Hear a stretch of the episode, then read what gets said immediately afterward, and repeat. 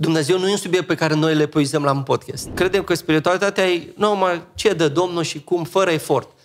Spiritualitatea e efort cognitiv. Nu ne plac polemică. Noi îi place să învingem pe oameni, logic. Și o să mai ales dacă ai instrumente, știi? Să-i pui la colț pe toți care nu cred ca tine.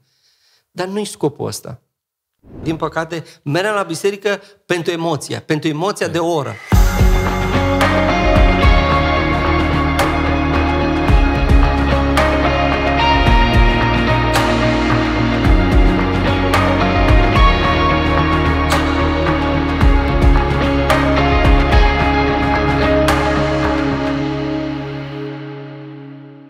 Salutare și bine ați venit la un nou podcast. Uh, vă încurajăm să mergeți pe site-ul ariseforchrist.com ca să vedeți cu ce ne ocupăm noi.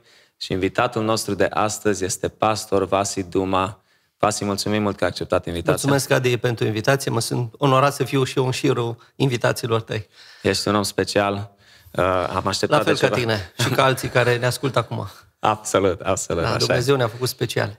Amin, mulțumim, brother. Uh, avem un subiect destul de interesant. Uh, crede și nu cerceta. O să intrăm în el. Dar uh, pentru că ești pentru prima oară, Vasi, vrem să știm despre tine. Uh, cine e Vasi Duma? De unde ești? Uh, puțin despre cum ai copilărit, uh, cum ai ajuns să, să-L cunoști pe Hristos și cum ai ajuns să-ți afli chemarea asta faină de, de pastor și nu numai. Acum o să ne explici ce, ce studiezi da, și în da, da. continuare. Uh, ai o inimă deosebită și vrem să știm despre tine. Mulțumesc, Adi. Uh, Sunt Vasi Dumă. Numele meu este Vasile. Vasi este o salvare pe care mi-a făcut-o prietenii ca să nu-mi zică Vasile. Înțelegi? Uh, Eu sunt nordic, sunt din Maramureș, familia mea este din Maramureș, uh, suntem din Daci Liber din Maramureș. A fost exodul în anul 70-80 spre Banat. Familia mea a fost în convoiul celor care au făcut exodul pentru o viață mai bună, pentru că aici se cultiva în câmpia de vest foarte mult porumbul și uh, s-au ocuit aici, în contextul uh, Banatului, lângă Lugoș, uh, într-un sat destul de obscur, dar foarte pitoresc, Crivina se cheamă și chiar la vară vă invit să vizitați Crivina. Aici uh, am copilărit, deși m-am născut în Maramureș, am venit, uh, eram foarte mic când uh, părinții m-au adus, am crescut uh, în satul Crivina. În Crivina aveam două biserici, Biserica Ortodoxă și Biserica Baptistă. Familia mea a fost ortodoxă și noi practicăm uh, un ortodoxism uh, destul de serios, adică nu eram uh, nominal ortodoxi, ci eram uh, activi, uh, efectiv uh, uh, ortodoxi, chiar um, poate cu accente ultra în anumite chestiuni. Am crescut în Biserica Ortodoxă, am slujit oarecum acolo, uh, mama cânta pe acolo, tata era în Consiliu, bunica mea a fost la oastea Domnului, eu am fost chiar de mic uh, la întâlnirile oastei Domnului. Știi acea mișcare de Sigur, reformare a absolut. Bisericii Ortodoxe. Uh, Ce s-a întâmplat? Probabil uh, mergând uh, în celălalt spațiu, în spațiu protestant, și nu fac cu apologia de aici că una a fost rea și alta a fost bună, deci să nu se înțeleagă chestia asta. Dar uh, eu am fost o fire religioasă de mic, cred. Fiecare cred că avem un mental, un tipar, știi? O predilecție. Une, o luăm și educațional, probabil și o mică genetică aici la mijloc. Și părinții mei, bunicii mei, străbunicii mei au, au slujit Biserica Ortodoxă foarte intens. Wow. Gândește-te că noi în comună, la noi în Budești, acolo este cămașa uh, de zale a lui Pintea, o poți vizita la vară, clădirea care face parte din UNESCO. E o uh, biserică din secolul 17 din Stejar, deci în lemn masiv, care se păstrează și astăzi. Acolo am fost botezat. Uh, Bunicii mei, străbunicii mei au slujit, uh, unul dintre ei a fost chiar uh, uh, cel care trăgea clopotele și îl asista pe preot, un fel de crâznic, de diacon la Biserica Ortodoxă. Deci am avut în sânge ideea asta de, de religie, de, de Însă, ce a fost sau ce a adus în plus pentru mine protestantismul sau neoprotestantismul sau Biserica Baptistă a fost că eu am fost un tip așa curios, a- aveam întrebări, uneori nu aveam tot timpul răspunsuri. Etica noastră, a familiei noastre a fost, uh, nu tot timpul era uh, cu- uh, cum trebuia, uh, nu vreau să intru în detalii, însă uh, ce am descoperit uh, la Biserica Baptistă a fost uh, implicarea laicilor și modul rațional, modul de expunere a Bibliei. Am început să înțeleg, uh, am început să am niște răspunsuri la întrebări. E adevărat că m-a ajutat foarte mult contextul. Am avut un prieten deosebit, îl pomenesc pe Cristi în Timișoara acum, era la creștin după Evanghelie, el mi-a dat cărți de la editura GBV și acum fac calendare foarte bune. Uh, și uh, convertirea mea a venit pe fundalul ăsta căutării mele raționale. Eu nu m-am uh, predat, cum folosim noi cuvântul ăsta de da. predare, uh, la o evangelizare sub uh, no, impulsul unei chemări, hai ridică mâna sau hai în față, nu. Eu am citit Biblia, pe la 15 ani am citit Biblia, am citit-o integral, am citit-o și am luat notițe, am început chiar să memorez, țin minte că la un moment dat știam vreo 500 de versete, pe de rost, am fost un căutător. Am vrut să știu, am vrut să am răspunsuri. Uh, țin minte că polemizam cu preotul la orele de religie, eu și Cristi și colegii mei. Căutam răspunsuri, căutam răspunsuri. Cred că am înțeles mai mult în, în Biserica Baptistă ideea asta uh, de, de uh, relaționare a laicilor care slujesc, care nu au o ierarhie foarte strictă și care se adresează cumva oamenilor care intră în biserică în mod explicit. Da? Și pe mine asta m-a fascinat și cred că este o chestie bună uh, în biserica contemporană, ca omul când intră în biserică să înțeleagă ce se întâmplă în timpul liturgiei, de ce facem anumite lucruri. Câteodată ele rămân uh, așa, câteodată un mister, e exact. ceva foarte criptic, știi? Mm-hmm. E ca un labirint în care nu știi, ai intrat, cum ieși. Asta pe mine m-a atras expunerea Bibliei, în mod rațional, predicarea, studiu biblic, am fost fascinat de asta și după ce m-am botezat la vârsta de 15 ani, am început să țin studiu biblic, după ce un pic să predic și biserica, frații în biserică, atunci așa era, avea nevoie de recomandare să mergi la facultate de teologie. Peste tot cred că este așa. Și da. comunitatea te recomandă. Și atunci bătrânii de la mine de biserică, de biserica baptistă, au zis uh, fratele Vasiliu, că așa îmi ziceau ei, ar fi bun să ajung la teologie și așa am ajuns la teologie pe care am absolvit-o în 2003 după aceea mi-am continuat uh, studiile teologice și pic am interacționat și cu filozofia și acum sunt pasionat de psihologie. Deci asta e povestea mea. Deci convertirea mea și subiectul ăsta crede și nu cerceta, uh, cumva mă reprezintă pentru că în prima fază uh, am trăit un creștinism implicit, să zic, dar fără să fie explicit, fără să înțeleg de ce credem noi, de ce credem ceea ce credem, de ce credem în Sfânta Trime, care sunt doctrinele mari, cum se interpretează Biblia. Eu am fost fascinat de asta. Nu sunt un hermeneut uh, de excepție, dar am căutat de mic. Și cred că fiecare dintre noi, deși tu și da. fiecare dintre noi avem o cusătură, o, o fibră, un aluat, right. știi? Unii suntem foarte emoționali, ne emoționăm la predici, avem nevoie de un context emoțional, chiar să plângem, să ne manifestăm ca ființe psihologice. Alții probabil nu au doza asta, nu înseamnă că sunt mai ciodați, dar poate sunt mai rațional, poate ei vin la biserică cu întrebări, nu vin neapărat să li se confirme ceea ce ei știu. Eu am fost unul și sunt unul care nu mă duc neapărat la biserică să mi se confirme tot timpul. Mm-hmm. Eu vreau să fiu și provocat să mi se zică ceva interesant, uh, nu erezii sau poate la limita uh, unor doctrine pe care noi le credem, le-am dus, le-am perpetuat, fără să ne întrebăm de ce, cum s-a dezvoltat ideea asta. Așa este Absolut. și ideea cu crede da. și nu cerceta. Da, da, da. Wow, foarte fain, Vasi. Sunt puțin curios. Uh, au fost oameni la care ai privit uh, sau care ai admirat, oameni uh, creștini, uh, poate din istoria creștinismului, că totuși mă fascinează chestia asta, că de mic ai avut înclinația asta da. spre, spre Domnul, spre da, adevăr. Da, da, da. Eu am fost uh, în, uh, imersat, uh, botezat cumva în spațiul ăsta ortodox cu, cu evlavie, cu... Sunt niște lucruri deosebite, de aceea eu uh, eu îți spun sincer, Adi, eu, n-am, uh, eu am trăit o ortodoxie populară, cumva, care era frumușică, era, uh, era faină, pentru că eram copil. Eu adevărată de ortodoxie sau ce înțeleg eu din ortodoxie astăzi e diferit de ce înțelegeam eu atunci la 8 ani, la 10 ani. Right. Înțeleg uh, zestrea și uh, tot tezaurul teologiei pe care îl avem din ortodoxie, care este frumos. Mm. Deci părinții bisericii, modul în care uh, biserica bizantină Uh, a rezistat în istorie, contribuția lor, Estul, sunt lucruri fascinante. Eu le-am descoperit mai târziu. Stăniloae, Evdokimov și alții, Bulgakov și alții am citit mult mai târziu. Eram copil atunci. Mm-hmm. Dar uh, pe mine m-a fascinat tot timpul religia, clopotele, probabil și chestia asta de lumânări. De... Mm-hmm. Biserica Ortodoxă e foarte frumoasă pe interior. Deci după o zi agitate să vii la liturghie seara e foarte frumos. Cel puțin sub aspectul ăsta e relaxant, e, aerul ăla de mister. Și eu acum, când intru într-o catedrală sau... E ceva deosebit când văd o biserică veche și intri, e ceva deosebit decât niște pereți doar albi. Asta este. Uh, apoi am fost fascinat să știi de bătrâni din Biserica Baptistă, modul cum ei articulau și explicau Biblia. Deci mi s-a părut fascinant că niște oameni care lucrau în fabrică, 12 ore și la schimb și noaptea, știau versete, citau, poezii. Am început eu să spun poezii.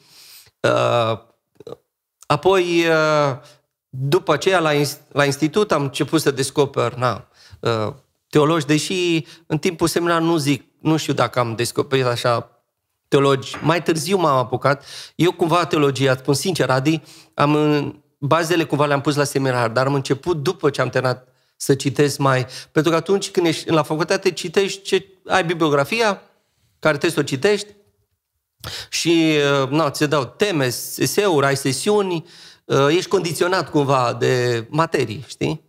Uh, și mai târziu am descoperit părinții bisericii, am citit vreo 2-3 ani am citit mai întâi așa teologie, filocalea, ă, patericul egiptean. Ă, m-a fascinat Augustin, sunt, ă, am citit două, trei cărți mari ale lui Augustin. Știu, de exemplu, cum s-au format crezurile, ceva din consiliile... După aia am citit și Luther și instituțiile lui Calvin. Mai târziu, teologii unii și catolici, sunt fascinat și de teologi catolici. Au, catolici au niște teologi foarte buni. Uh, uh, apoi, la filozofie, din nou, am avut câțiva pe care i-am asimilat și m-au ajutat Eliade, Noica, Lucian Blaga. Nu vreau să înșir. Sigur, sigur. Dar uh, m-au influențat în creștinism, în mod deosebit, uh, pot să zic Augustin, pentru că asta am citit mai mult, Augustin, și uh, în mod deosebit uh, ascult tot felul de podcasturi sau cursuri uh, și catolici și protestanti. Eu nu sunt, Vasile cel Mare spunea, că tizul meu din secolul IV, Vasile cel Mare spunea, creștinul este o albină. Albina nu sunt, uh, nu trăiesc pe, florile n-au confesiuni, știi? Florile sunt flori, au parfum, au nectar, au, albina merge în toate. De ce? Copiii să adună nectarul, mierea, să facă miere. Așa este creștinul, spunea Vasile cel Mare. Noi trebuie să vedem în bagajul uh, culturilor ortodoxe, cultură uh, teologie mă refer, protestante, neoprotestante, ce valori avem, ce, ce teologi avem, ce oameni, oamenii uh, în orice confesiune au câteva vârfuri, au câțiva sfinți. Uite, am citit, de exemplu, experimentul de la Pitești sau despre vieții sfinților din uh, închisorile comuniste. Richard Wurbrand. Oh, uh, la 18-19 ani am citit cărțile lui, a fost fascinat de, de Wurbrand și acum mai îl citez sau da. mai zic ceva din predicile lui. Uh, asta zic, uh, pe mine firea asta un pic mai rațională m-a ajutat să caut și în continuare sunt ca albina aia lui Vasile, care în orice tradiție caută ce este bun. Sunt mai ecumenic, dar în sensul ăla uh, cred că pe care Domnul Iisus și Apostol Pavel, cred că vrea să ne spună că cumva m-am făcut tuturor totul ca să câștig pe cei mai mulți. Cu grecul am fost grecul. Nu este versatilitate și cumva ce dăm doctrinele noastre, ce, uite, ăia se închină la exact. Maria sau nu ce. Uh, nu, nu în sensul ăsta, știi? Da. Nu ecumenismul, că acum ecumenismul uh, modern, cel puțin din anii 80 încoace, uh, nu mai este ecumenismul de altă dată, în sensul că acum se acceptă orice. Acum să dăm pace, nu contează ce credem, nu merg până acolo. Cred că contează ce credem. Și mai să, artic- să articulăm rațional și ceea ce credem. Absolut și mi-a plăcut mult și exemplele ce le-ai dat, adică respectul ăsta care ar trebui să-l avem unii față de alții și noi ca și creștini față de musulmani și față de budiști și uh, îți dă o ușă mult mai deschisă da, da. în a le spune deci, adevărul. Deci, dacă eu am crescut la ortodox, oastea Domnului, eu am crescut Iosif Trifa, Traian Dorz, eu după aia am aflat că și noi uh, îi cităm pe Dorz și ăsta. N-au fost baptiști. Iosif Trifa n-a fost baptist. Și am, înțelegi? Dar oamenii ăștia, dacă citești biografia lui Iosif uh, Trifa, chiar am făcut un eseu despre el și cum i-au murit copiii, cum a compus. Uh, noi suferim, de, de, îmi pare rău asta să o spun, dar eu în adevăr, noi un pic, poate și în, în spațiul ăsta neoprotestant, mm. avem un pic de amnezie istorică. Ce înseamnă amnezie istorică? Parcă noi am descoperit uh, ispășirea prin credință, mântuirea uh, ca un subiect uh, uh, individual, știi? Adică de la reformă încoace? Da, cumva de la reformă încoace. E adevărat că, no, într-adevăr că justificat pe credință Luther, comentariile lui la Romani, apoi Calvin, Zwingli și alții au, na, teologia reformaților... Noi, noi nu i-am numit așa, dar și noi avem ca și protestanți sfinții noștri, precum Calvin, Luther, uh, până și Edwards, Whitfield, Da, nu? da, da, da. Spurgeon, mai, mai Da, modern, din prințul trezirile spirituale predicatorilor. finei, Exact. trezirile din secolul XVIII, deci Anglia și Noua Anglia din America și noi avem, dar Noi numim poate eroi și noi uh, Da, da, punem pe un pedestal așa sus, poate cum fac alții, dar uh, absolut, avem exemple uh, care au urmat uh, pe Hristos și care și noi vrem să avem oarecum un impact în societate și în bisericile noastre într-un mod consecvent. Da, da, da. Și lumea, eu cred că lumea uh, uh, se uită la noi, știi? Noi suntem o imagine, zice Apostolul Pavel, zicem că a zis scris el evrei, da? Uh, noi suntem un stadion la care privesc martorii. Uh, Noi ne uităm țintă la căpetenia și desăvârșitorul, că ar fi traducerea mai, cel care desăvârșește credința noastră, dar suntem înconjurați de un martor așa de mare. Lumea se uită la noi. Uh, Spațiul arab, uh, acum tot felul de mișcări de astea cu corectitudine politică, cu nou ateism, cu agnosticism, toată lumea se uită la noi și ce vede? Vede că ne certăm, vede că uh, ne fărămițăm în uh, numele doctrinelor, în... Na, e mult de discuție, dar nu, nu mergem în zona aia, poate următorul podcast. Da, dar îmi place oricum. E fascinant. Uh, Crede și nu cerceta. Vrei să faci o introducere, Vasi? Da, mi-a zis o studentă că la, la noi la universitate, la una dintre universități în Arad, că a zis profesorul că noi credem, uh, sintagma asta crede și nu cerceta, că scrie în Biblie. Știi că mai zic unul, scrie în Biblie, buturuca mică, stoarnă carul mare, că așa scrie în Biblie, capul plecat sabia, nu. Mai aia nu-i din Biblie. Dar mulți, na, luăm din proverbe folclorice și le atribuim uh, lui Pavel și Sfinților. Nu sunt în Biblie anumite proverbe românești, dar Uh, este fals și este eronată povestea asta cu crede și nu cerceta. De unde vine povestea, să-ți spun, Dadi, pe scurt? E, Cei mai mulți cred că în discuțiile polemice pe care le-au avut creștinii, ce s-a întâmplat în secolul 2-3? Nu era încă canonul Noul Testament nu era format, știi? Eram în proces, circulau epistolele lui Pavel în concurență și cu alte epistole. Deci lucrurile nu erau atât de clare cum ni se par nouă astăzi. Uh, Niște greci uh, s- se converteau, cum a fost și Justin Martirul, filozoful, care vine din filozofie, și Augustin vine din filozofie. Și el... uh, uh, și mai mulți din părinții bisericii au foarte bine filozofie și au crescut în... Uh, uh, uite, și Origen a participat la o școală filozofică. Și a fost o interacțiune, un dialog, știi? Și uh, ăștia filozofii greci au început să atace creștinismul ca fiind su- superstiție. Asta era acuzația. Uh, Suntem, sunteți cumva superficial, supersticios, irațional. Sunteți ira... Creștinismul este irațional. Părinții biserici ce au făcut? Uh, Grecii ăștia, din lumea, lumea greacă, în mod special, și latină mai târziu, dar în lumea greacă, uh, părinții biserici au zis, uh, nu suntem iraționali, ci hai să vă dovedim. Și atunci au început, exact cum este reacția asta pe rețele de socializare. Știi? Comentarii la comentarii. Și au început să... Apologetică, ha? Exact, așa a apărut apologetica. Că înseamnă apărare, nu în grec. Nu apologezi, dar iertare în, în engleză. Deci e, atunci ei au început să aibă un schimb de replici și s-au scris cărți. Origen contra lui Celsus, de pildă. Și Celsus ar, ar fi scris că uh, creștinismul este rațional, Celsus a fost foarte educat și noi când vorbim de, de eretici, când vorbim de filozofi păgâni, uh, de obicei disprețuim cumva așa, știi, că uite, nu credeau. Și Parius, cam disprețuim, dar erau oameni intelectuali, erau oameni care cunoșteau lumea lor și contextul filozofic al lumii lor și uh, atunci a apărut ideea asta de crede și nu cerceta, pe baza textului din Ioan în care Știi că la întâlnirea cu Toma, Domnul Iisus zice, pentru că mai văzut ai crezut, ferite de cei ce n-au văzut și au crezut. Asta e raționalism, uh, spune Celsus. Și de aici s-a preluat ideea asta cu crede și nu cerceta și a fost perpetuată, cred că, de toți cei care au acuzat, într-un fel, creștinismul de iraționalitate și de superstiție. Și s-au ajuns până în ziua de astăzi. Acum e adevărat că, cred că sintagma sau ideea este alimentată perpetu de, și de noi, de noi înșine, de, din spațiul nostru creștin. De ce? Pentru că te trezești cu câte un pseudo-teolog sau câte un pseudo-predicator care sublinează mult față, nu contează, nu, la, noi trebuie să credem. Dacă așa scrie, eu așa cred. Am auzit asta de multe Știi? ori în copilărie, în mod special. Măi, dar e, uh, simt, mie îmi place maxima asta. Totul are o explicație. Adică faptul că eu m-am îmbrăcat într-un fel, bem o cafea, suntem la cel mai renumit podcast din România, uh, totul are o explicație, înțelegi? Faptul că tu gândești într-un fel, eu gândesc, are explicație, da? Uh, bineînțeles, Dumnezeu e marele mister, să zic așa, noi îl cunoaștem, avem revelație, ne putem apropia mental, dar nu, Dumnezeu nu e un subiect pe care noi le epuizăm la un podcast, da? Right. De 2000 de ani nu epuizăm și nici Scriptura nu epuizăm, înțelegi? Uh, doar că există tentația asta uh, să credem că lucrurile cumva n-au explicație și dacă așa scrie, așa trebuie să crezi, frate.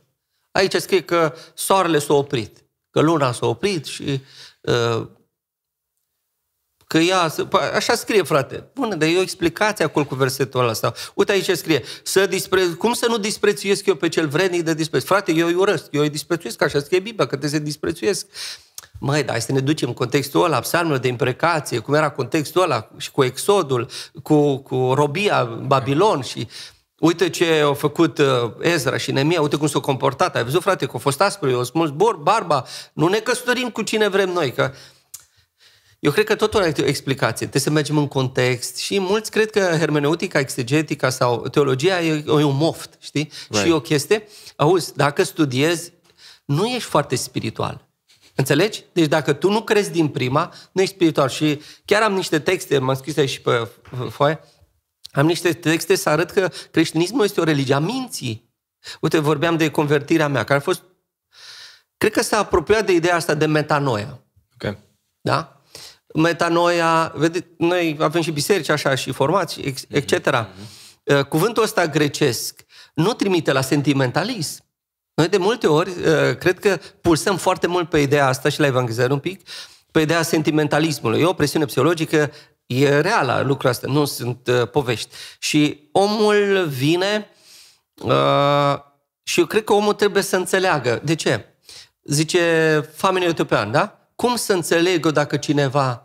Omul acela nu a fost convertit, famenul, uh, pentru că a simțit o emoție deosebită el față de Jesus și a zis că Jesus, ea, el a simțit că Jesus e cu el în car și că, uite, i s-a arătat și un vis. Și... Nu. Omul a citit. Omul a citit. Omul a citit, Isaia n-a înțeles și a avut întrebări.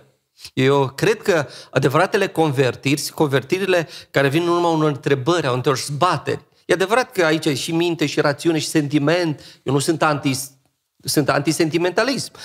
Oamenii, omul în cumul de emoții, de uneori, acum neuroscience spune că de fapt și gândirea noastră vine din pasiunea noastră, de emoțiile noastre, știi? Lucrurile nu sunt așa al-negru. Dar uh, mă uit la convertiri în Biblie. Oamenii li s-a predicat. Fraților, ce să facem la Rusale? Păi Petru n-a plâns și a zis, vă rog frumos, nu știu ce, și a început să urle la ei că uh, merg în iad, dacă nu... Nu, nu. Hai să vă explic. Cetate, Ioel, Isaia, Psalm, înțelegi? Uh, Apostolul Pavel când mergea în sinagogi, el explica rațional de ce Iisus este Mesia și este universal. Și trebuie și grecii. Conciliul de la Ierusalim arată că ei au, fost, au avut o dilemă. Care a fost marea dilema primei biserici creștine? Dacă asimilăm sau nu pe ceilalți din alte culturi. Și Pavel a zis, măi, trebuie să-i asimilăm, că uite, Dumnezeu nu este părtinitor și Petru are descoperirea că n-ar fi intrat la Corneliu. Pavel ar fi intrat fără, fără vedenie. Eu cred că ar fi intrat Pavel, right. pentru că avea cultură greacă, știa, era din școala lui Hilel, era mai deschis la minte. Petru a fost mai limitat, asta e adevărul. Dar uh, Petru are nevoie cumva de un imbol, să-l împingă Dumnezeu în casa unui roman, să intri într-un spațiu latin, să intri într-un spațiu în care sunt... De aceea, predica la Atena nu e a lui Petru. Petru nu avea ce spune în aeropag. Pavel avea ce spune, mai știa un pic de... Citează cel puțin doi acolo, uh, în predica lui, nu citează din Isaia, din texte, încearcă să-i... Uh, are în discurs chiar Uh, foarte tehnic și foarte plăcut să cadă în favorul cumva filozofilor, să, să le explice rațional, știi? Și atunci, eu cred că e, e un pericol la noi să credem că cei care caută sau au întrebări nu sunt spirituali. Și cei care, uite, avem profesori, avem, avem uh, noi de, câteodată suntem tentați să apreciem predicile uh, diletanților sau pseudo-predicatorilor care sunt faine, sunt populare, sunt emoționale, sunt oameni inteligenți, nu zic. Mm dar dacă vine un profesionist, să zic, care uh, vine să ne explice niște texte sau niște texte controversate, eu, fiind un creștin din biserică, nu, nu cunosc atâtea, dar eu uh, trebuie să apreciez un frate care studiază, unul care își dedică ani de zile să facă o teză de doctorat, ca să ne lămurească. Știi? Am fost foarte trist. Acum o zic așa, că am fost într-un spațiu în care cineva zicea, na, de la Domnul, că fraților, trezirea nu vine prin oameni educați. Trezirea nu vine până ăștia cu doctorate, cu școli, cu... Ăștia sunt mândri, ăștia care cercetează, care studiază, cei greacă, greacă. Noi, trezirea vine prin oameni noștri simpli și asta. Nu l-am contrazis pe fratele respectiv, avea și o anumită celebritate acolo în zonă, pentru că dacă iau Noul Testament, Luca, le iau pe Apostol Pavel, ăștia sunt niște oameni de calibru, le iau pe Apollo, iau pe cei care s-au convertit în Atena, Damaris și bă, au fost filozofi, Damaris, mm. probabil era un fel Hipatia de mai târziu din Alexandria, adică femeie care studia. Îmi iau părinții bisericii care toți uh, știau latină, unii știau greacă, uh, iau mai târziu uh, reforma. Și au fost profesori toți. Și Calvin, și Luther, și uh, Zwingli, Menno Simons, așa au fost preoți, au fost Wycliffe și traducerile și nu au tradus Biblia oricine și uh, trezirile din... Edward și ăștia toți au fost oameni învățați, oameni care scriau predici, care am văzut uh, în uh, Kansas City, chiar vă invit dacă ajungeți pe acolo, e unul dintre cele mai frumoase muzee, cred că e muzeul cel mai exhaustiv despre Spurgeon. Acolo ai băncuța, am văzut băncuța din secolul XIX, da, nu știu cum au adus-o băncuța, uh, biroului, bine, și sunt și replici, dar și obiecte. I-am văzut uh, schițele. Am văzut wow. biblioteca. Deci, frate, nu, că ce de domnul? Da, dacă vezi biblioteca la Spurgeon, Moody, a, că era șișuit, că nu vorbea gramatical, e adevărat că avea dezacorduri, nu era... Dar Moody, duceți-vă astăzi la Chicago la Moody. Era un om foarte educat. Nu? Și atunci Studios, asta... dacă pot spune Eu așa. nu vreau, uh, nu e o critică ce spun eu, noi construim aici, asta e Dar trebuie discutate, Scopul, Vasi, pentru că... deci trebuie să apreciem oamenii care studiază, care învață și ar trebui să-i promovăm la asta și poate și la podcastul ai avut profesori și trebuie să și încurajăm și să apreciem oamenii. Să nu considerăm că spiritual este... Știi ce e spiritual? Noi dacă uh, credem uh, ceva și avem o experiență, noi de, de obicei absolutizăm experiența noastră, ca și când fiind canonul. Cine se abate de la experiența mea, de la biserica mea, nu e spiritual. Ai văzut ce fac ea? Aia nu spiritual, nu. Noi am crescut în biserică, trebuie să păstăm față o cale îngustă, asta e a noastră. Calea îngustă nu e biserica ta. Da? Calea îngustă este Isus. Da? Isus și Isus și Domnul Isus Hristos uh, uh, e asemenea de, de toate culturile. De exemplu, există un Isus negru, un Isus etiopian, un Isus de la Polul Nord. Oamenii ăia de la Polul Nord nu și nu imaginează pe Domnul Isus ca noi, sau e din Africa, nu? Clar că Dumnezeu e negru la ei, nu e alb. Și atunci, asta e, asta e fascinația. Și aici, noi trebuie, și cred că generația noastră are deja și specialiști în teologie și sunt mult mai deschiși, cred. Uh, și generațiile trecute au avut oameni deschiși, oameni revoluționari, cum a fost și, mută, am vorbit de poate Vulbrand. Uh-huh. Și atunci, cred că noi, prin modul în care evangelizăm lumea, modul în care trăim, trebuie să dovedim că suntem oameni care nu cred, nu sunt naivi, să creadă orice. Știi? Am, am și câteva texte, dacă Da, nu, da, da, dacă chiar ai... te rog, înainte să intri în ele, Da. chiar mă gândeam la faptul, tradițiile uh, sunt foarte, foarte greu de schimbat. Adică dacă o biserică a fost într-un anu- a, a avut anumite forme de a se închina pentru 50, 60, 70 de ani sau mai bine în unele cazuri. Am văzut și eu că unii oameni țin foarte tare să nu schimbe nicio tradiție, chiar dacă nu a fost neapărat uh, suport biblic în unele dintre ele. Nu sunt rele, sunt obiceiuri bune, dar sunt tradiții. Uh, dar să știi că, uite, uitându-mă înapoi, acum clar, uh, generația părinților și în special a bunicilor noștri, Vasi, uh, nu au fost oameni foarte educați, adică nu au avut posibilitățile ce le avem noi astăzi, adică nu, patru nu clase. Nu e condamnabil asta. Nu, Nu, nu, nu, patru nu clase. suntem noi mai breși acum. Dar uite, mă gândesc doar la două persoane care amândoi încă trăiesc, uh, la Pentecostal pe Valer Brâncovan, care e și pastorul meu din SUA, și pe Iosif Țon, în, în, în mișcarea baptistă. Adică oamenii aceștia t- și pe vremea comunismului au fost foarte apreciați, Da, da, pentru da. că erau mai intelectuali, erau mai studioși, erau mai educați și, și dădeau o învățătură foarte profundă, dacă pot spune așa, și totuși au fost apreciați, chiar dacă în alte cadre unii au spus nu, mai multă experiență sau din nou te mândrești dacă ajungi acolo. Deci a fost și o mentalitate care poate, probabil și comunismul a avut un rol în a limita, uh, Sigur, nu? sigur. Bănuiesc pe vremea aceea că erau foarte contra uh, Acum noi, dacă ne referim strict la mișcarea neoprotestantă în România, e clar că noi am fost condiționat de contextul istoric în care am trăit. Uh, Cum s-au născut biserici? Acum zic numai așa, într-o a- coajă de alună. Uh, Am avut mărturii a soldaților care au fost de exemplu, a venit uh, un s- soldat care a venit cu Noul Testament din Italia, de pe front, și a venit uh, uh, și a făcut biserică în sat. El a citit, a ajuns la concluzia asta, după aia a aflat că și alții gândesc ca el. Uh, A fost o expansiune aici în zona Bihorului, aici uh, Buteni, zona aceea. Apoi lucrurile s-au împrăștiat în țară și oamenii au început să creadă diferit.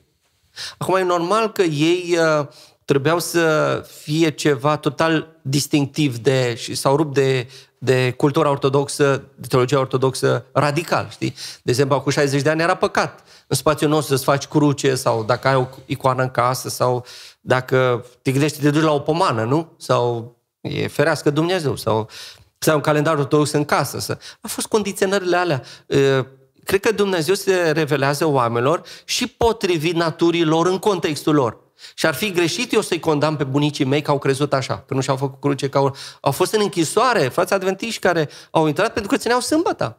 Da? Acum mă pun eu să-i judec că, uite, mai bine... Da.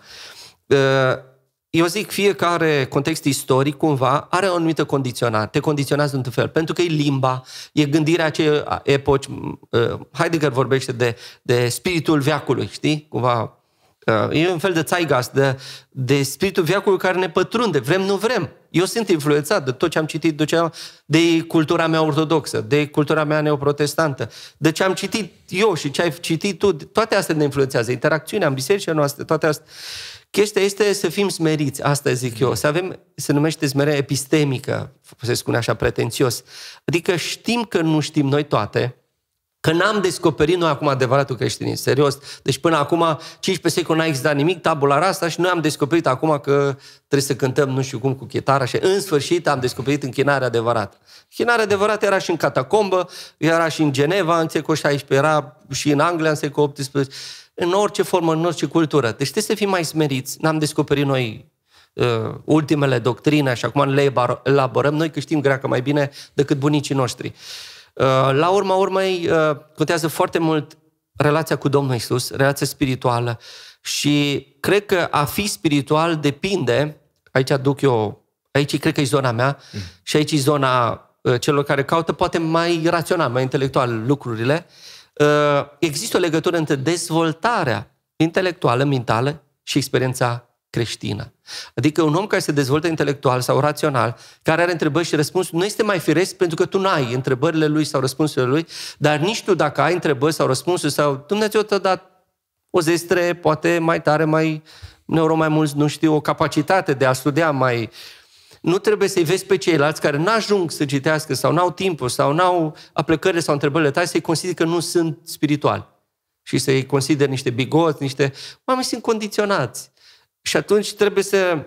Asta îmi place biserica, că noi nu putem face biserică de intelectual, biserică de, uh, eu știu, de cei care e muzica, care țin cu UTA, care țin cu poli, care, uh, biserica studenților, biserica licenilor, biserica celor profesională, biserica strungarilor, etc.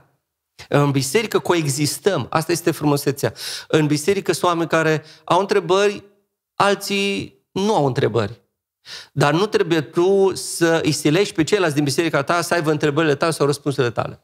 Avem doctrine comune, comune, ținem la ele. Sunt două, trei mari. Cele fundamentale. Exact. În rest, pe escatologie. Cât ne-am certat noi pe escatologie? Că vine înainte, că vine după, dacă vine semnul.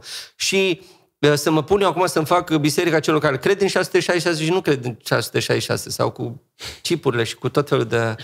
De-aia smerenia epistemică e foarte bună, să fim smeriți și alții l-au pe Domnul Iisus Hristos în cultura lor, nu cred exact ca noi, dar oricum cerul va fi o surpriză Wow, cred că sub aspectul ăsta cerul va fi o surpriză să vezi acolo oameni care tu nici nu le-ai fi dat o șansă, pentru că ei nu se nu intră în tabelul tău doctrinar. N-au cele 20 și celelalte puncte cum au frații adventiști sau n-au, nu știu, mărturisirea noastră de credință sau n-au manifestările Știi? Nu sunt manifestările Duhului, nu, nu se poate. Sau uh, nu sunt toți cesaționiști, nu sunt toți calviniști, nu sunt toți...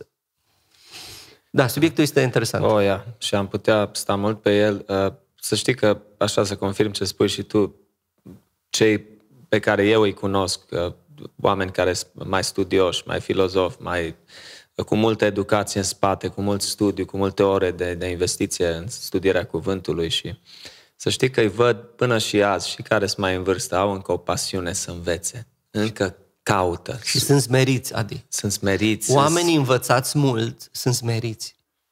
Ei acceptă așa socratic, știu că nu știu. Au realizat că de A, puțin pic, de fapt cunosc. Unii au citit 100 de cărți, gata, ei îți spun cum stă chestia.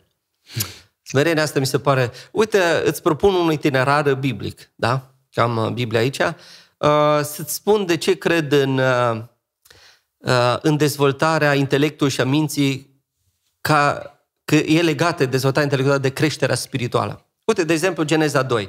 Uh, nu știu dacă auzit o predică din textul acesta și ar fi interesant să, să căutăm. Domnul a, a făcut păs, toate fiarele pământului, toate păsările, le-a dus la om, și atenție, ca să vadă cum are să le numească și orice nume pe care îl dădea omul fiecare viețuitoare, acela era nume. Numele. Și omul a pus nume tuturor viețuitoarelor. Adi, acest lucru este foarte profund. De ce? Singurul, cum probabil sunt și alte texte în, alte, în alt spațiu, dar Aristotel este cam primul în cronologie care a început să facă uh, manuale, să facă cărți uh, de taxonomie, cum se numește, uh, clasificarea și analiza no, animalelor. Aici mi se pare ceva aproape de area asta filozofică a lui Aristotel. Adică Adam este invitat să dea nume. Și ce înseamnă să dai nume la un animal?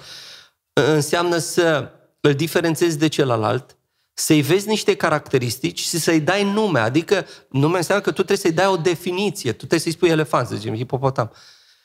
Dar atenție, nu numai că îi dai nume.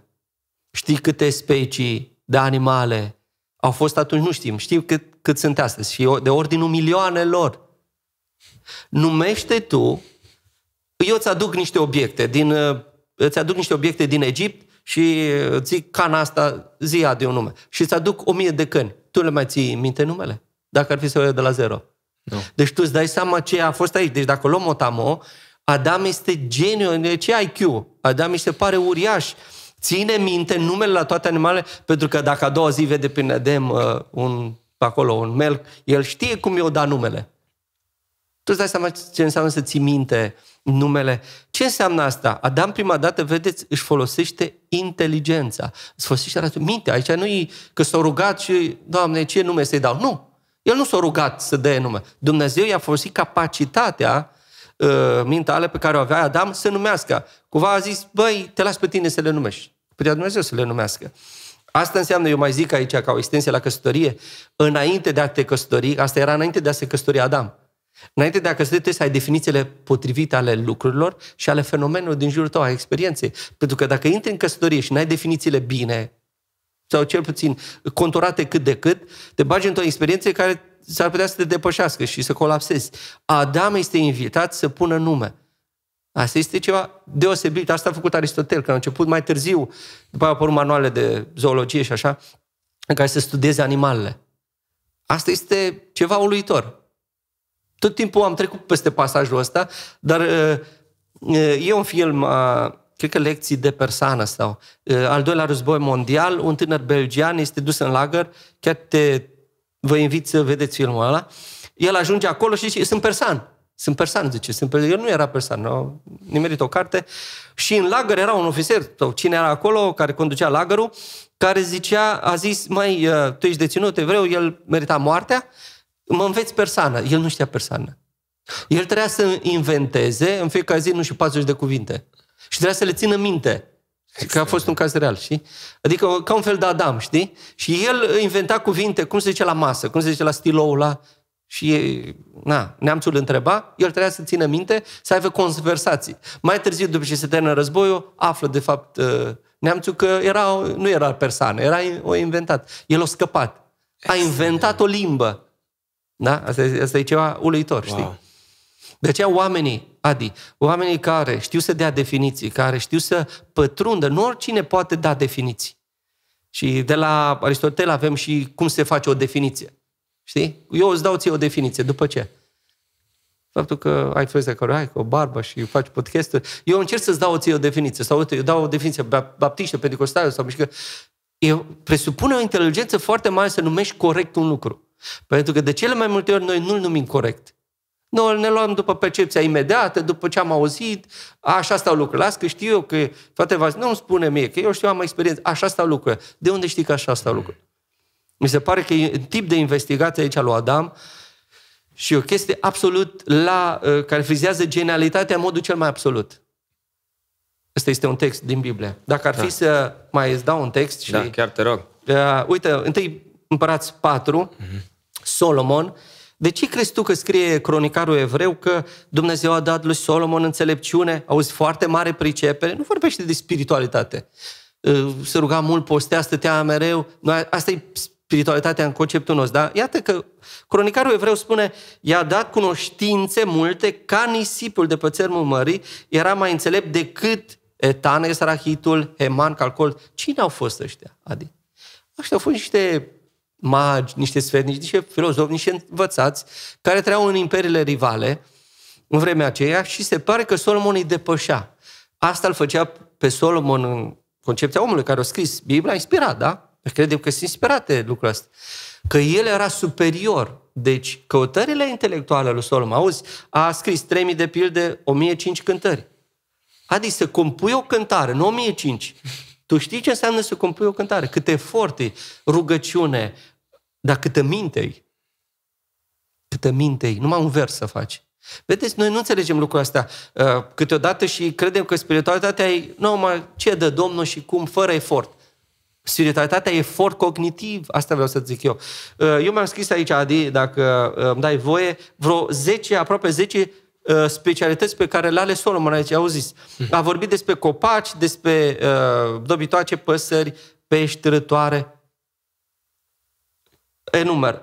Așa. Dendrologie, botanică, filozofie, muzică, zoologie, etologie, ornitologie, herme, herpetologie, ichtiologie etc. Cel puțin 10 domenii, bine, la nivelul ăla antic, mm, care era atunci Tevenul Solomon, el stăpânea 10 domenii de știință din vremea lui. Right. Nu erau ca astăzi. Normal că astăzi uh, probabil am contrazice uh, de la studiul reptilelor pe Solomon. Well, Dar potrivit lumina, yeah. și auzi, uh, asta îmi place deosebit, Uite aici, zice că vine împărăteasa din Seba. Asta mi s-a părut, am avut și o predică odată uh-huh. despre întrebările grele. Împărătea din Seba, din Seba a auzit despre faima lui Solomon, ce privește slava Domnului, vezi, slava Domnului, și cum se vedea slava Domnului, sau cum punea la încercare slava Domnului. A venit să-l încerce prin întrebări grele. Întrebarea mea a fost, ce întrebări grele avea Seba? Asta împărăteasa din Seba.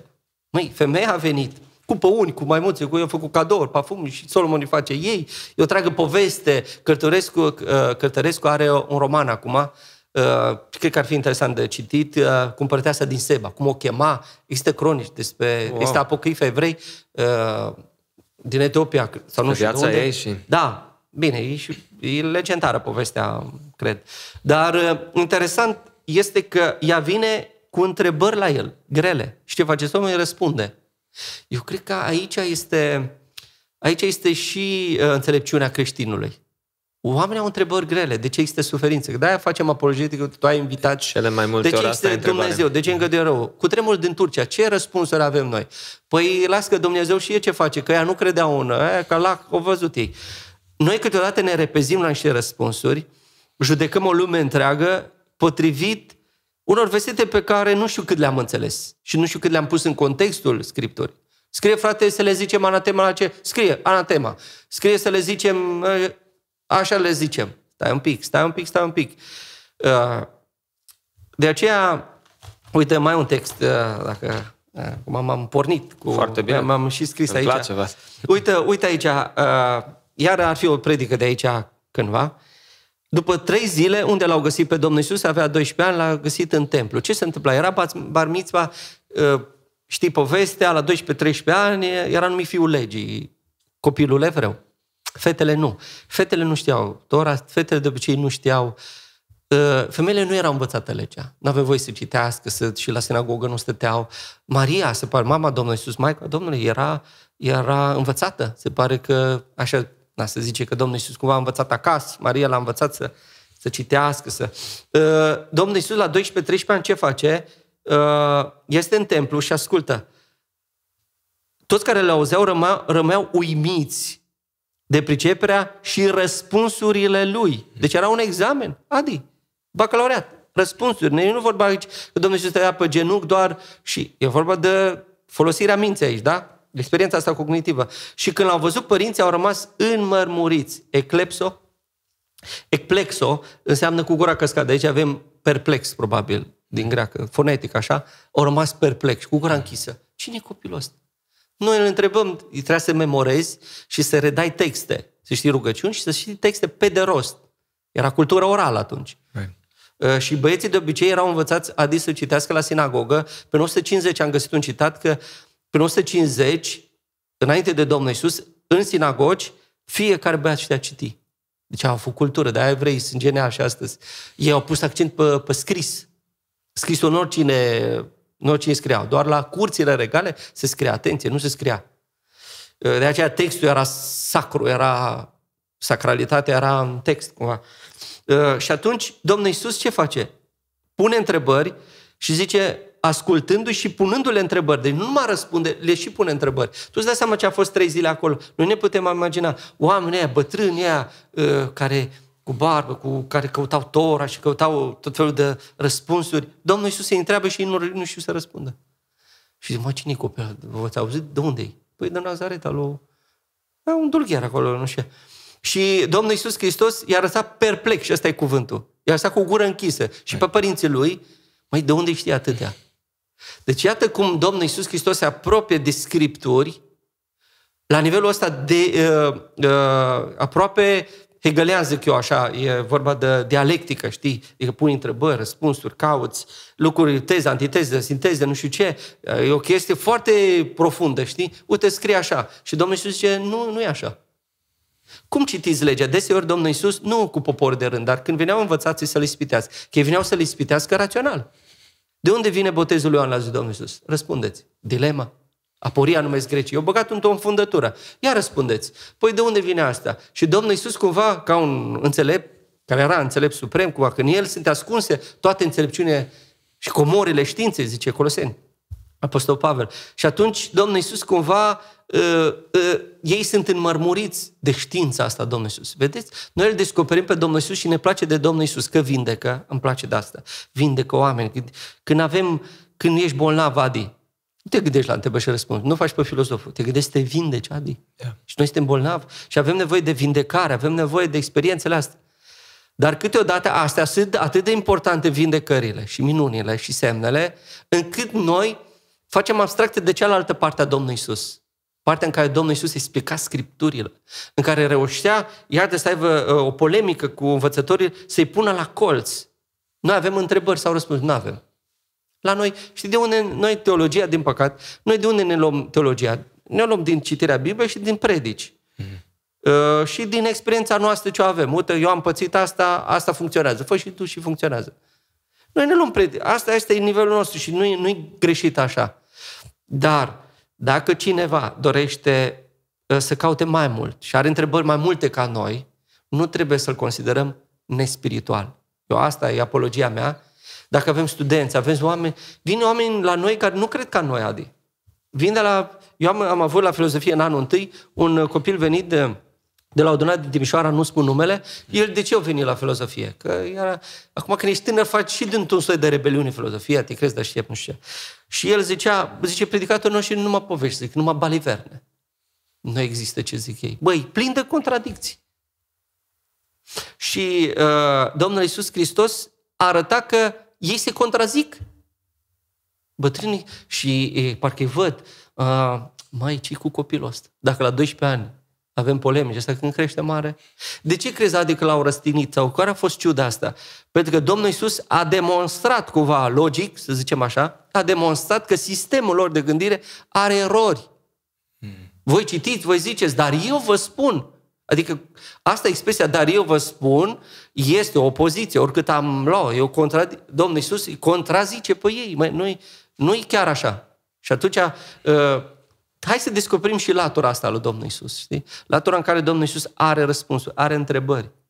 Noi de obicei, dacă stăm de vorbă cu cea din altă religie de asta, uh, noi vrem să atacăm religia lui, să-l punem la colț, să-i demonstrăm, să... Uh, noi, fără să cunoaștem gândirea omului, experiența omului, știi? Sunt, uh, uite, eu vin de la ortodox, da? Sunt femei vlavioase care își fac Sfânta Cruce asta. Eu trebuie să mă pun să-i demonstrez să nu-și facă Sfânta Cruce. Eroare!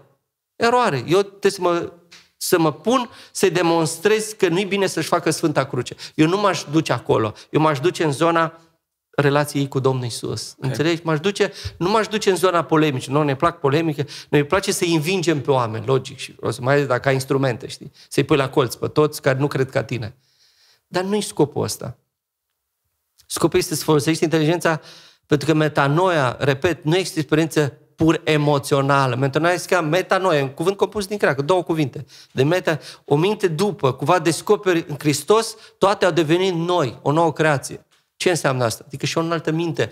Pentru că ei, zice Apostol Pavel, au fost morți în greșeli și în păcatele voastre și în altă parte spune uh, că am fost stricați în, tot, în gândurile noastre. În urma împietririi inimii noastre. Știi? În deșertăciunea, zice să nu trăiți ca păgânii, ca în deșertăciunea minților. Mm. Noi suntem corupți la minte, Adi. Noi suntem bolnavi aici. Asta e cea mai mare boală. Și cred că asta face cumva Domnul Iisus. Ne repară aici înțelegem lucrurile, ne ferim de manipulare, de naivitate, care există în orice, în orice biserică, în orice spațiu, există și doza asta de naivitate, știi? Dar Domnul Iisus cred că ne cheamă nu la asta, crede și nu cerceta. Ba, trebuie să cercetăm. A cerceta nu este sinonim ca pune la îndoială tot și că unde ajungem, frate? Ajunge la agnosticism, după la ateism, la asta, right. cu tot, uh, știi? de obicei noi ne ferim și știți care, cei, cei mai incomozi membri într-o biserică, știți care sunt Care au întrebări. au întrebări multe, știi? A venit un tânăr la mine, le-a zis, băi, îți spun sincer, Vas, eu nu cred asta cu arca lui Noe. Cum să bai mă 300 de mii de specii într Hai să vii să stai un an cu alea, ce, o metabolismul, cum, s-o redus acolo, nou născut acolo elefanții. Ce răspuns îi dai? Răspunsul nostru uh, prin care îl putem alungat pentru totdeauna pe noastră de tinere să zicem, uh, știi ce, dacă nu crezi asta, uh, tu ești pierdut și tu ajungi în iad. Și te rog frumos să nu mai îți pui întrebări de asta. Nu mai te întreba cum e cu geneza, cu... Asta e ca și cum ai mușcat din pomul cunoașterii.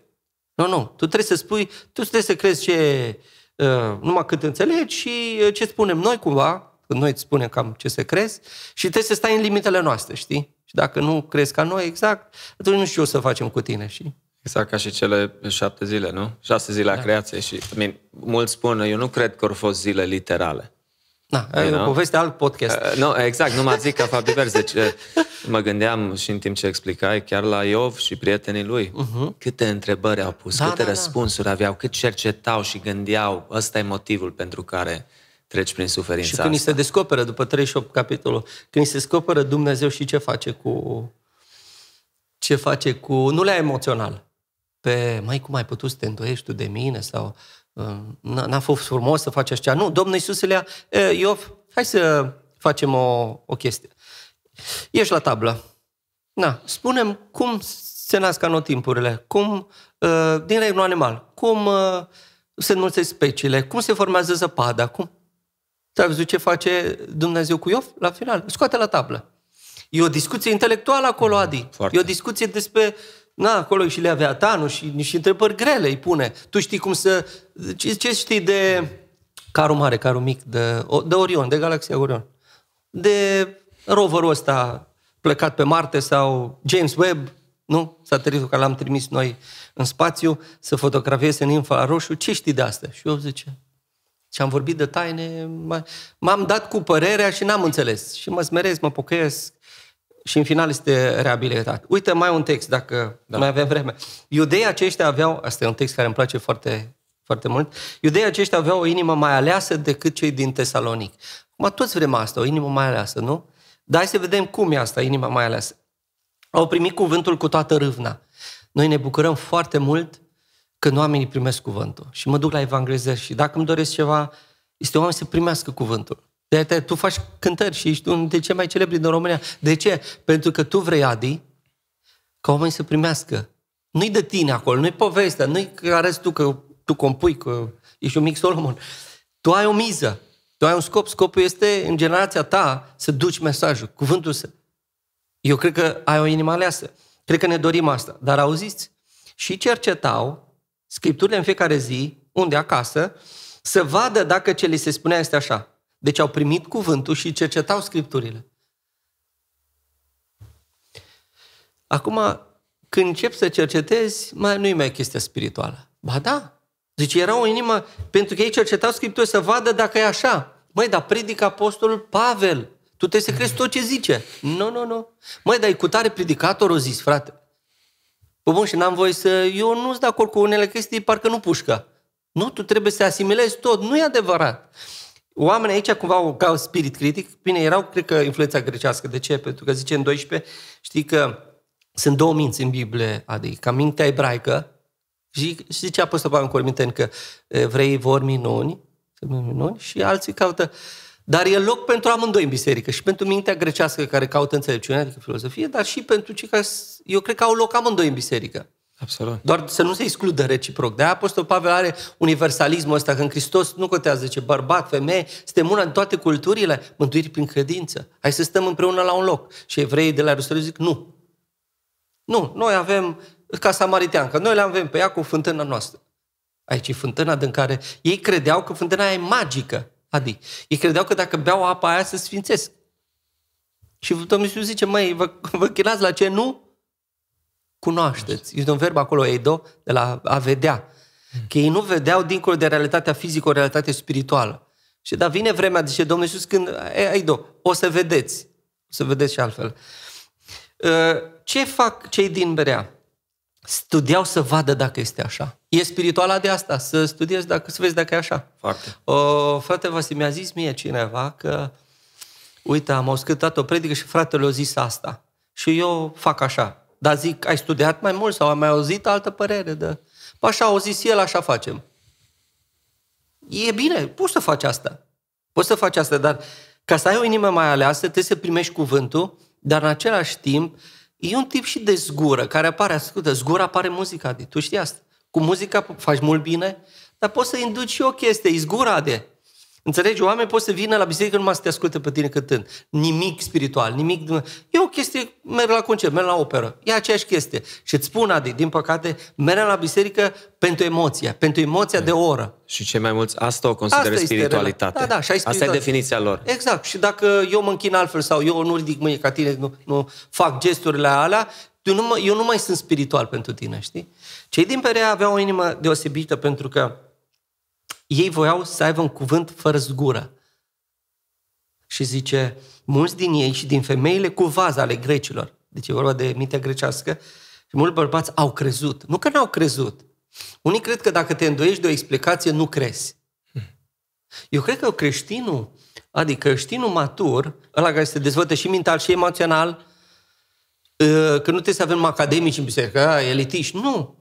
Dar creștinul matur este cel care are momente când se îndoiește, se, are momente de îndoială și chiar de scepticism față de, uite cum ai zis tu, față de poate unele lucruri din tradiția lui confesională.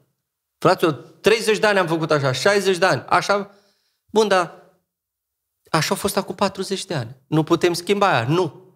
Nu putem schimba, că aia au mers, aia au mers acum 40 de ani. Că acum 40 de ani lumea nu umbla ca tine cu sfeterul ăsta.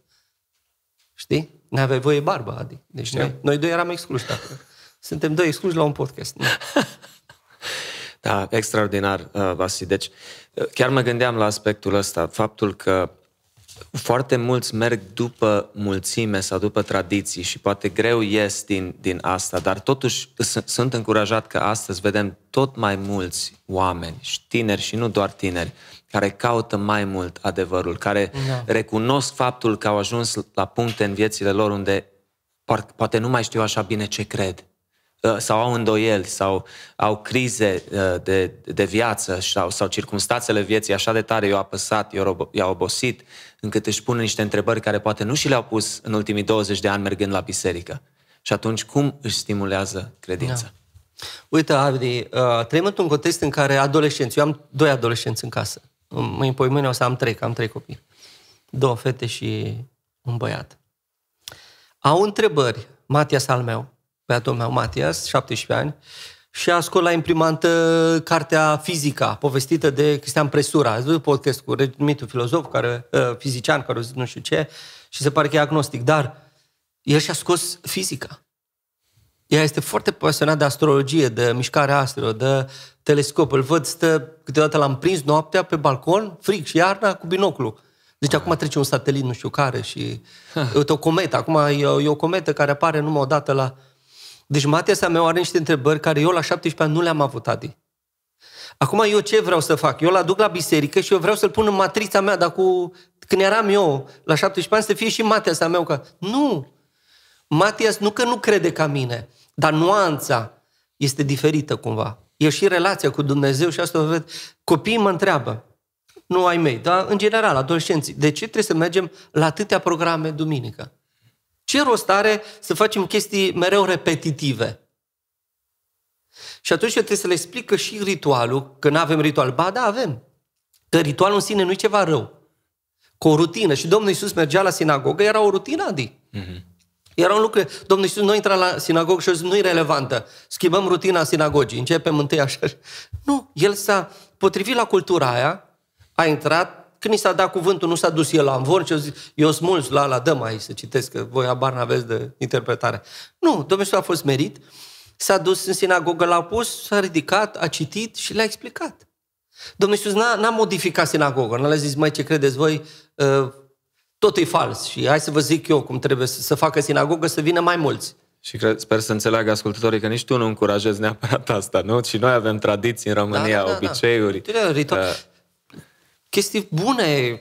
Exact. Eu, nu, eu dacă văd o haină preoțească, eu nu consider, uite și pe ăsta în Batman sau nu știu ce, uh, anacronisme. Sunt anacronisme, dar cred că în, în contextul în care trăim noi, acum în care noi și ce facem de acum? Noi aruncăm hainele. Asta este tentația noastră. Intrăm la dulap și aruncăm tot dulapul. Nu, nu-i bună. Fanfară, cor, asta, le aruncăm. Ala nu-i bun, le aruncăm. Noi intrăm în șifonier, aruncăm tot. Și rămânem dez, dezveliți. Noi trebuie să inventăm haine, Adi. Și când inventezi haine, ca în uh, povestea cu împăratul, uh, uh, povestea de desene animate, hainele împăratului, știi? Când el e dezbrăcat, toată lumea zice că e îmbrăcat, că era dezbrăcat. Așa și noi. Uh, noi uh, credem că dacă este ceva vechi, e neapărat rău. Nici, nici tendanța asta nu e bună, știi? Dar nici că e vechi, e neapărat bun. Înțelegi? Și eu cred că suntem o generație care înțelege asta sau mi-aș, mi-aș dori colegii mei pastori și uite, tu, suntem de aceeași vârstă, uh, suntem o generație care, dacă înțelegem mai mult ca generația trecută, nu-i merit să avem uh, smerenia aia epistemică de care zic, dezmeriți, nu știm exact, dar cred că totuși înțelegem ceva, să aruncăm tot, nu este bine. Adi, nu-i bine. Pe o corabie, uh, era o poveste din vremea lui, lui Platon, cred că, uh, toată lumea se agita, era, era, era furtună, știi? Toți se agitau, scoată apă, stă, unul nu se agita, un bătrân. L-a văzut că nu se agită, că el nu știe ce, trebuie să uită la stele, l-a luat și l-a aruncat. Știi pe cine a aruncat? Pe cel care privea stelele, coordonatele stelare să scoată corabia din mare. Și l-au aruncat. Că au zis că nu-i relevant, nu-i util. Dar bătrânul ăla de pe corabie, el citea stelele, să ducă cursul corabiei. Și l-au aruncat. Cumva așa suntem noi, aruncăm, aruncăm, știi? All guide, știi? Dați enough pentru noi, da. uh, o nouă generație Uh, nu este bine. De ce eu plătesc pentru echilibru Așa. și plătesc pentru mintea ebraică, și cu semne și minuni, dar și mintea greacă trebuie să-și găsească loc în biserică, Adi. Trebuie să-și găsească loc. Este și... loc pentru acești oameni Știi? care pun multe întrebări da. sau care au uh, da. uh, poate chiar dezamăgiri da, sau, da. sau semne de întrebare legate de unele chestii. Sau atunci, în concluzie, Vasi, știu că ar fi multe de spus, uh, care ar fi câțiva pași practici uh, pentru, pentru ascultători uh, să se adâncească mai mult, să cerceteze mai mult și într-un mod poate uh, corect și da. cât mai sănătos, dacă pot spune așa. Eu am o sintagmă. Asta tot are o explicație, Adi. Și ce nu înțeleg eu, uh, și ce nu înțeleg eu, să știi că are o explicație. Și teologic, uite, eu, de exemplu, dacă nu înțeleg, sau sunt creștini care nu înțeleg asta cu predestinarea sau right. nu înțeleg asta cu ineranța Bibliei sau asta, ei resping numai pentru că nu înțeleg. Deci nu respinge ceea ce nu înțelegi. Tentația minții noastre, așa suntem construiți noi. Și Lev Tolstoi, în jurnal, ți minte, spunea Tolstoi că concepția despre lume și viață, care o auzim pentru prima dată, noi, în creierul nostru, o vom respinge. Știi? Adică tu auzi ceva, o muzică nouă, ceva, tentația creierului tău este un pic așa, de autoapărare, e străin. De aia și o închinare străină, o predică, ți se aprind niște becuri, mm. e străin. Tot ce este este creierul nostru reacționează așa. Se spune psihologic că dacă noi suntem într-un tramvai și intră cineva de alte culoare în tramvai, toți suntem albi, și intră altul de altă culoare, știi ce spune creierul nostru? A intrat o amenințare în tramvai. Dar e subvers, uh, inconștient. Deci creierul tău, tu fiind alb, se aprinde un bec acolo, a intrat un pericol între, în uh, tramvai, știi? Așa e și la noi. A intrat un pericol în biserică. E ceva nou. Tot ce este nou de aceea, asta este chestia. Nu respinge ce nu înțelegi. Deci asta ar fi. Nu respinge tot ce nu înțelegi. Eu sunt lucruri care le-am respins la 20 de ani, Adi. Le-am respins când am citit, mă, așa. Când citesc și acum. Eu acum îmi dau seama că ce am respins acum 10 ani, acum parcă înțeleg un pic altfel. Și nu mai resping lucrurile astea. De exemplu, eu am, în prima fază a mea, eu am fost legalist. Eu recunosc trăind în cotez la sat și asta cu... Eram, legam mântuirea de multe lucruri, inclusiv ținuta femeii, chestii. Eram, ce bătăi văd eu acum pe Facebook și discuții, eu eram acolo. Okay. Așa eram eu. Da, asta eram cu 20 de ani. Mm-hmm. Între timp, mi-am dat seama că eu am respins pentru că nu înțelegeam. Dar când am studiat, am văzut cultura greacă, ebraică, am văzut istoria creștinismului, am văzut cum s-au dezvoltat niște idei, am văzut cum au apărut corul în biserică, cum a apărut amvonul, cum a apărut ceasul. Cum... Eu toate așa știu când a apărut încălcămintea la preoți, când a apărut studiul biblic la noi, trei ore, două ore, eu știu istoria. Știu cum a apărut și atunci îmi dau seama de condiționările istorice în care am trecut, știi? Când aud ceva nou, ă, tendința creierul meu este să resping. Deci nu respinge tot ce S-ar putea, ă, încă ești prea tânăr, știi? Nu te pronunța. Mai, mai după 10 ani gândești diferit. A doi la mână. Uh, să creștem în toate privințele, zice Apostol Pavel. Cred în teoria asta creșterii spirituale. Ce înseamnă creștere spirituală? Înseamnă că și Petru, și Pavel, și Fili, și Bartolomeu, și Apollo, și toți sfinții au crescut. Adică dacă îl vedeai pe Pavel după Damasc și te-ai fi întâlnit după 10 ani de la Pavel ăla de la Damasc, era altfel. Creștea, au crescut în înțelepciune. Dacă l-ai fi întâlnit peste 10 ani, Pavel era altfel. Pavel când scrie Timotei, nu este Pavel când scrie Galateni. Nu? Nu este aceeași Pavel. Uh, Apostolul Petru are creștere spirituală. De aceea cercetătorii și lingviștii spun că și Apostol Pavel e o creștere în înțelepciunea lui și în epistole și sfinții au, au o, e perioada de debut, la orice autor cam așa este, e o perioadă când uh, dă niște scrieri, e perioada de uh, când atinge vârful și e după aia când abordează doar niște... Dar orice, orice autor are o perioadă de vârf. Știi? Când crește, crește și dă maximum. Orice filozof, orice teolog are lucrarea de referință, suma teologică a lui Toma de Chino sau nu știu ce. Da. Deși la unii poate se întâmplă la o vârstă mai tânără decât la alții. Da, da, uh, Să da. mă gândesc la Robert Murray McShane uh, din Scoția. Deci el a murit la 29 de ani, uh-huh. știi, uh, de boală. Și el a, a fost printre primii care au avut, au scris sistemul ăla de a citi Biblia mai multe variante în a citi întreaga Biblie o dată sau chiar de două ori pe an. Uh-huh, Robert Murray Foarte fain. Și a murit în anii 1800, în secolul XIX, dar uh, spunea că avea o minte extraordinară și să moară atât de tânăr, a fost și pastor. Uh, dar, într-adevăr, și eu când, când mă gândesc la ce spui tu, uh, e, e fascinant și incredibil faptul că progresul ăla este un lucru foarte important și dacă stagnezi din punctul ăsta de vedere sau uh, cred că mulți poate încă uh, în vremurile noastre trebuie să recunoaștem, e o luptă doar să aplicăm disciplinele spirituale într-un mod consecvent. Uh, să nu mai spun studierea Scripturii într-un mod profund, adică da. să-ți dai timp când stai și citești Biblia, nu? Să nu fie doar ceva, ceva ce așa poate, da, poate da. pe fugă sau puțin în, în timpul devoțional și cred că uh, răspunsurile unor nu se găsesc ușor când e, Vasi, și atâta informație cu care da. suntem uh, bombardați, dacă pot spune așa, nu? Da. De multe ori am, am auzit și asta, mă, unii spun, nu, nu știu ce, pe cine să mai ascult, pe cine să aleg, că sunt așa multe informații, uh, you know, sau chiar podcasturi sau chestii cu da, care da, unii da. se atacă pe ceilalți și da, da, back da. and forth.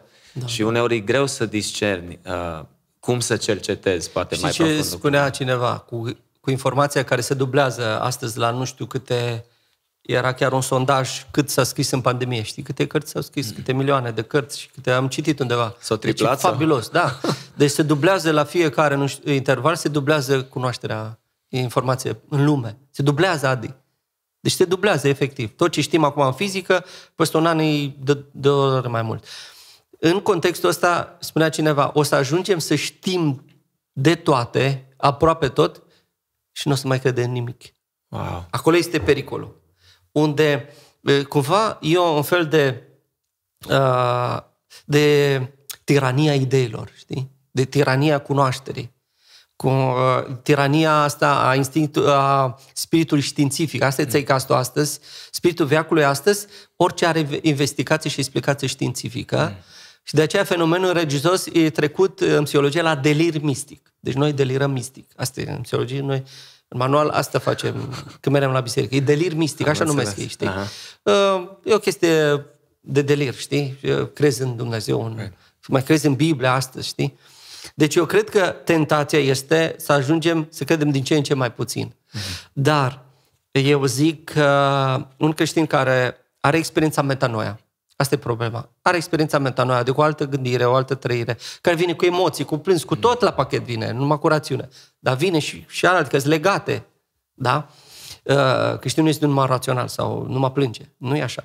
Și atunci, eu cred că uh, cine are, cultivă relația cu Domnul Isus Hristos, uh, Augustin spunea cumva că Dumnezeu cumva ne dă credința că de la predestinare, de la Augustin încoace s-o dezvoltat cumva. Și, dar ra- rațiunea, rațiunea încearcă să o aprofundeze. Deci, eu zic așa, crede și aprofundează cât poți de mult.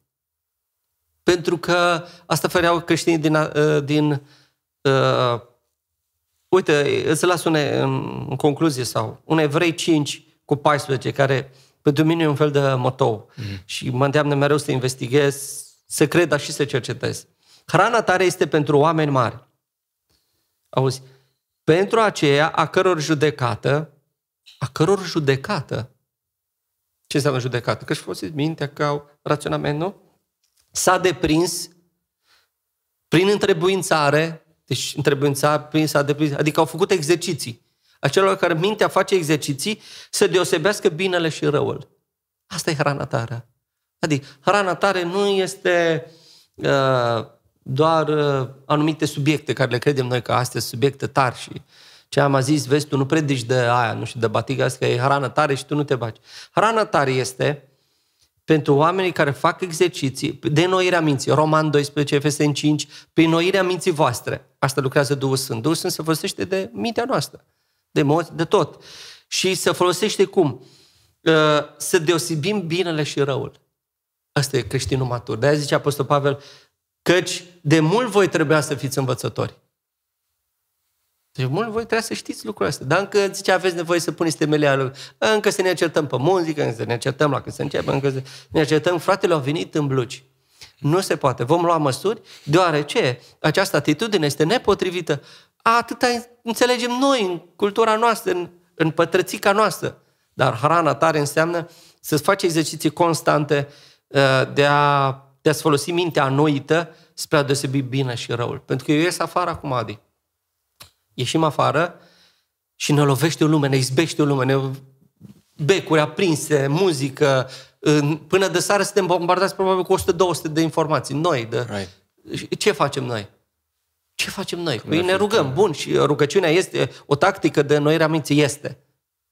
Și pe lângă asta este exercițiul ăsta constant de a ne folosi în noirea minții, prin studiu Biblie, prin citire, prin mm. constant, cât fiecare cât poate, să deosebim bine și rău. Știi care oameni trăiesc mult, Adi, să făcut studii. Nu care mâncă neapărat sănătos, că sunt unii care fumează la 100 de ani. Și cu trabucul și e interviu. Cum a trăit 100 de ani? S-a avut un stil de viață sănătos și el fumează. Sunt cazuri. Nu este secretul neapărat genetică, deși este. Știți care e secretul? Zice Păi eu la 95 de ani eram în clubul de lectură, la 96 de ani uh, mă ofeream voluntar în grădini să pun trandafiri. Uh, pentru comunitate, mergeam și ajutam comunitatea. Să, sunt oamenii care își întrebuințează mereu psihicul, mintea, sufletul. Mereu care sunt priză. Oameni care sunt priză rezistă și trăiesc mult. Care zic, noi credem așa, am crezut, noi nu ne mai dezvoltăm. Noi atât am înțeles. Bun, dar n-ai vrea să auzi și o predică, altă predică pe subiectul ăsta, să vezi, poate te ajută. Nu. Eu așa am... Așa e la Exercising the mind. Deci uh, chiar l-am avut pe, da, pe, pe Ciprian Terinte și la, la un podcast și explica chestia asta, că la, aproape la orice vârstă încă poți să stimulezi mintea, mintea. Da, da, da. Cuvântul lui Dumnezeu să aplici, să o pui în, în acțiune, dacă poți spune așa. Da, da și da. așa cred că și ajuns să cercetezi lucrurile și îți, mă, îți mărește și credința, dacă pot spune așa. Da, și eu îți spun, eu m-am speriat un pic că te speria. Deci știi de ce te speria? Am descoperit, de exemplu, că niște cuvinte de care uneori no, noi predicăm nu sunt neapărat în Scriptură. Textul grecesc n-a s-a tradus și sunt uh, și niște paranteze pe aici, ai observat-o și în da. și...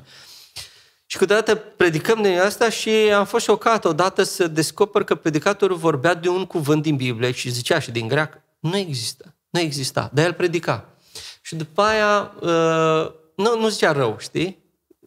Dar era în spiritul Scripturii, cumva, știi? Mm. Nu era atât de periculos, dar era în spiritul Scripturii. Mm. Sunt lucruri în Biblie pe care, și datorită traducerii, și datorită na, culturii în care am trecut noi teologice, mai mult sau mai puțin dezvoltat, noi uh, s-ar putea uh, ca anumite lucruri noi, când le auzim, să le considerăm neapărat eretice și să avem tentația asta de a, de a respinge, știi? Pentru că nu, nu se cadrează în, în mintea noastră. Right, right. Fascinant. Vasi, sperăm și cu altă ocazie să, să ne vizitezi. Da, păi Știu... de aștept că, uite, aveți cafea bună, apă, echipa aici, Super. Uh, tehnică. Mulțumim frumos, la da. Înălțime. Apreciem, apreciem, brother. Da, Domnul să fie lăudat și, uh, cum am zis, mulțumim pentru timpul tău, pentru slujirea pe care o faci și chiar te așteptăm cu alte ocazii, pentru că ai multe subiecte foarte interesante, uh, Vlasi, mm. care, care le studiezi, care le uh, spui la alții și apreciem încă o dată, bro. Mulțumesc, mulțumesc.